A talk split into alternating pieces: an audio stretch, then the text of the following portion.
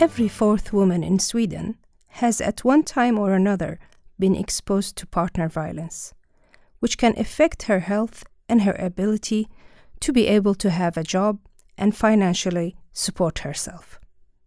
Partner violence takes place between people involved in an intimate relationship, whether married or not, whether they are living together or not. Every year, the Swedish Social Insurance Agency, Försäkringskassan, handles eleven thousand cases of sick leave that are linked to partner violence, and several of these cases are also handed over to the Swedish Public Employment Service, the Arbetsförmedlingen, when there's a need for further rehabilitation to be able to return to work. Now we will talk about why Arbetsförmedlingen asks a job seeker about partner violence. You're listening to a podcast, New in Sweden, with me, Tara Kafaf.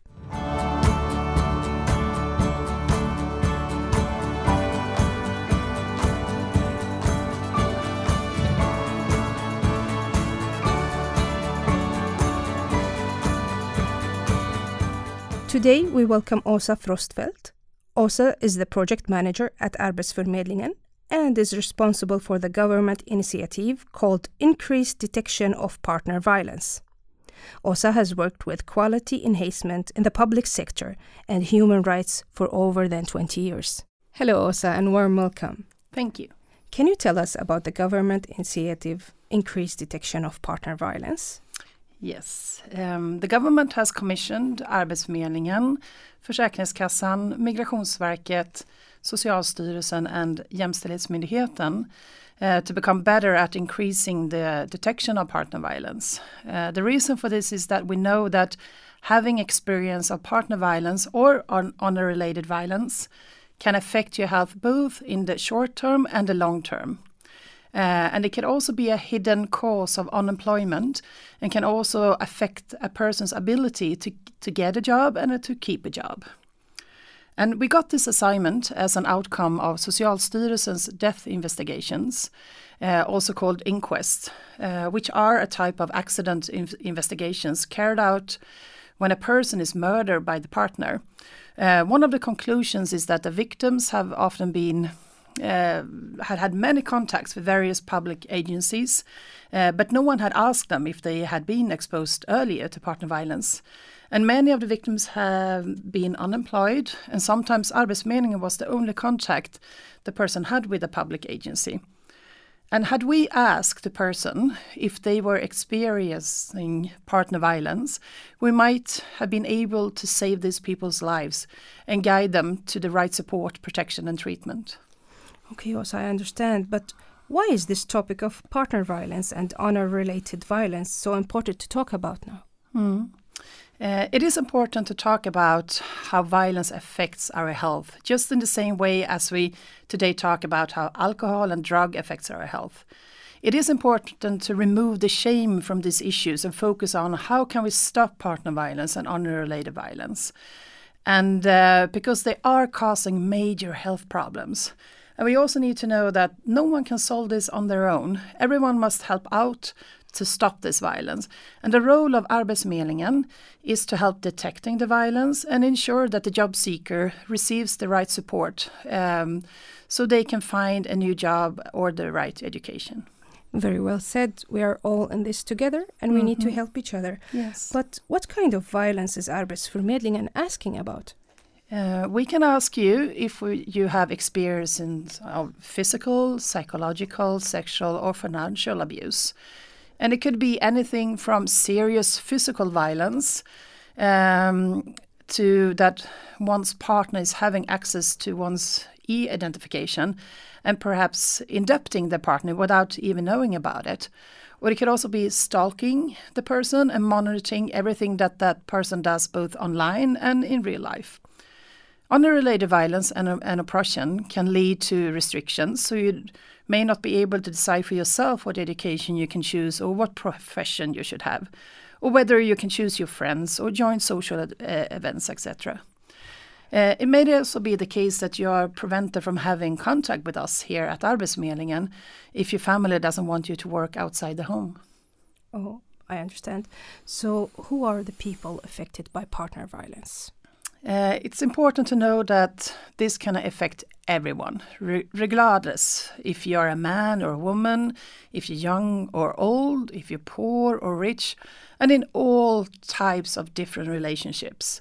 Uh, the only thing that is common is that the victim and the perpetrator are experts in hiding their situation, and therefore we must understand the importance of screening for partner violence and also reaching out for a helping hand. So everyone knows that there is help out course, there for that's them. Very important for everyone to know that there is help uh, mm. out there.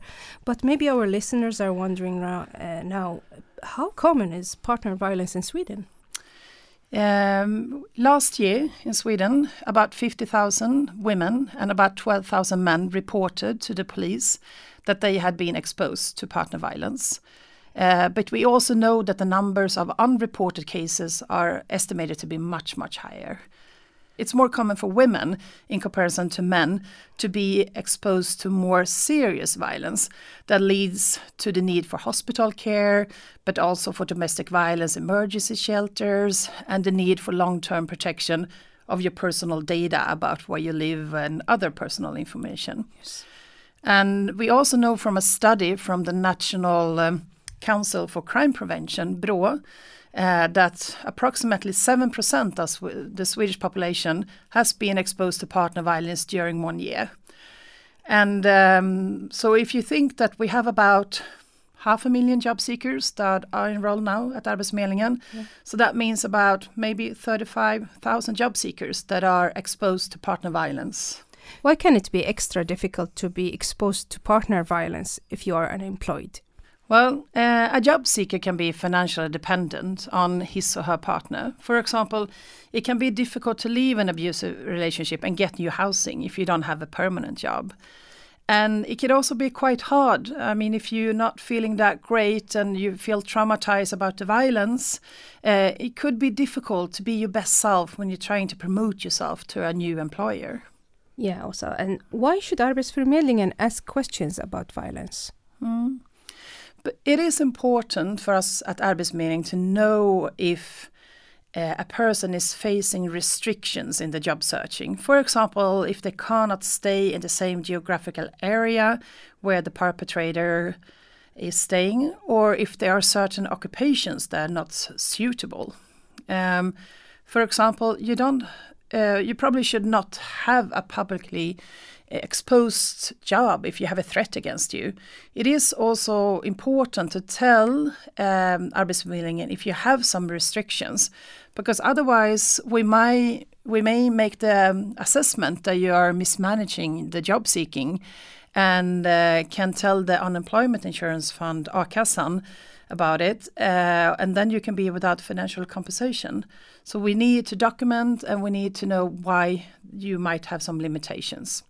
But uh, it could also be that the violence has affected your health, uh, so that you have some learning problems, some memory disorders and concentration problems, which can create problems for you when you're, for example, trying a new job or doing an internship. But if Arbetsförmedlingen knows why you are, have these problems, you know, we can make adjustments for you.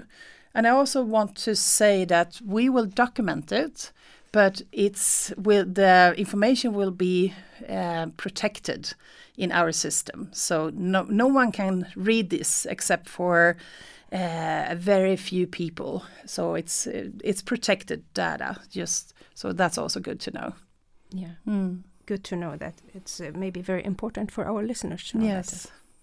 So Åsa, what uh, can you expect from Arbetsförmedlingen if you are in a vulnerable uh, situation like this? Well, um, first of all, we need to know what kind of violence the job seeker is experiencing. And we also know to know where they are in the phase. Is it really serious, ongoing violence? Is the person um, in the process of breaking up? Are they survivors of previous violence that's still causing problems, and they might have uh, post-traumatic stress syndrome that are affecting their health? Or is it what we call post-partner violence? Uh, post-partner violence is the violence that uh, a person can be exposed to after breaking up the relationship with the perpetrator. For example, um, they can stalk the person, which yeah. can create a lot of stress. And um, depending on where the person is in this process, there are different kinds of adjustments that we can make at Arbetsförmedlingen. And our mission is, of course, to help to increase the detection of partner violence, and then to help people to get the support and protection that they need. We will not investigate the violence or make risk assessments. That's what the police and the social services will do.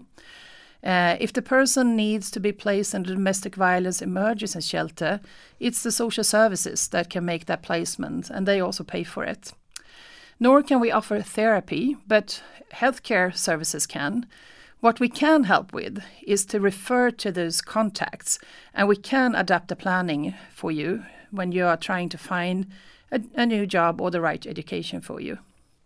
Okay, also good to know that by telling Arbetsförmedlingen, you can get help and you can get adjustments in, mm-hmm. uh, in the plan.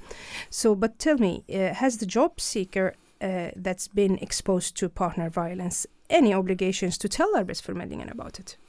No, no obligations. But the, it is, of course, uh, completely voluntary for the job seeker to tell Arbetsförmedlingen about the, if they had experience of violence. But as I mentioned earlier, uh, we can provide better support if we get to know how someone's life situation affects the situation in long terms, for example, of moving on to a new job or uh, education.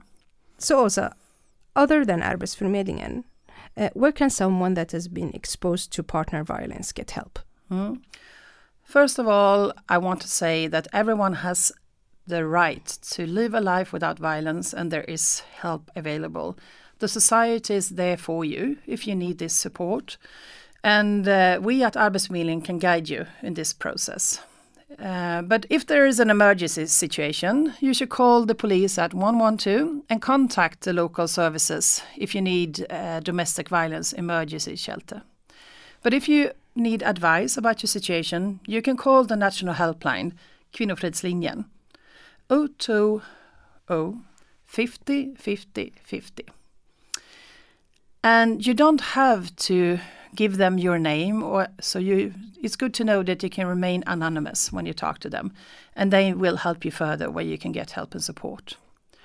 There is also support available if you want to help to stop your violent behavior. You can, for example, call the helpline for perpetrators, and you can remain anonymous. And that helpline is called Välj att sluta. oh two oh, five five five, six six six. Or you can also contact the social services in your local municipality. Well, thank you, Åsa, for being here with us and sharing this very valuable information. Well, thank you very much for inviting me. Thank you.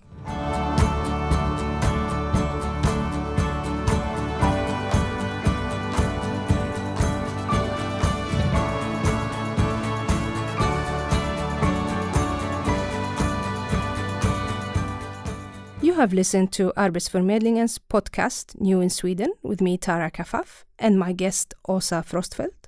The recording technician for this podcast was Andreas Damgaard.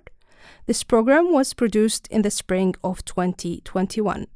For more useful links, please check our homepage, arbetsförmedlingen dot s e.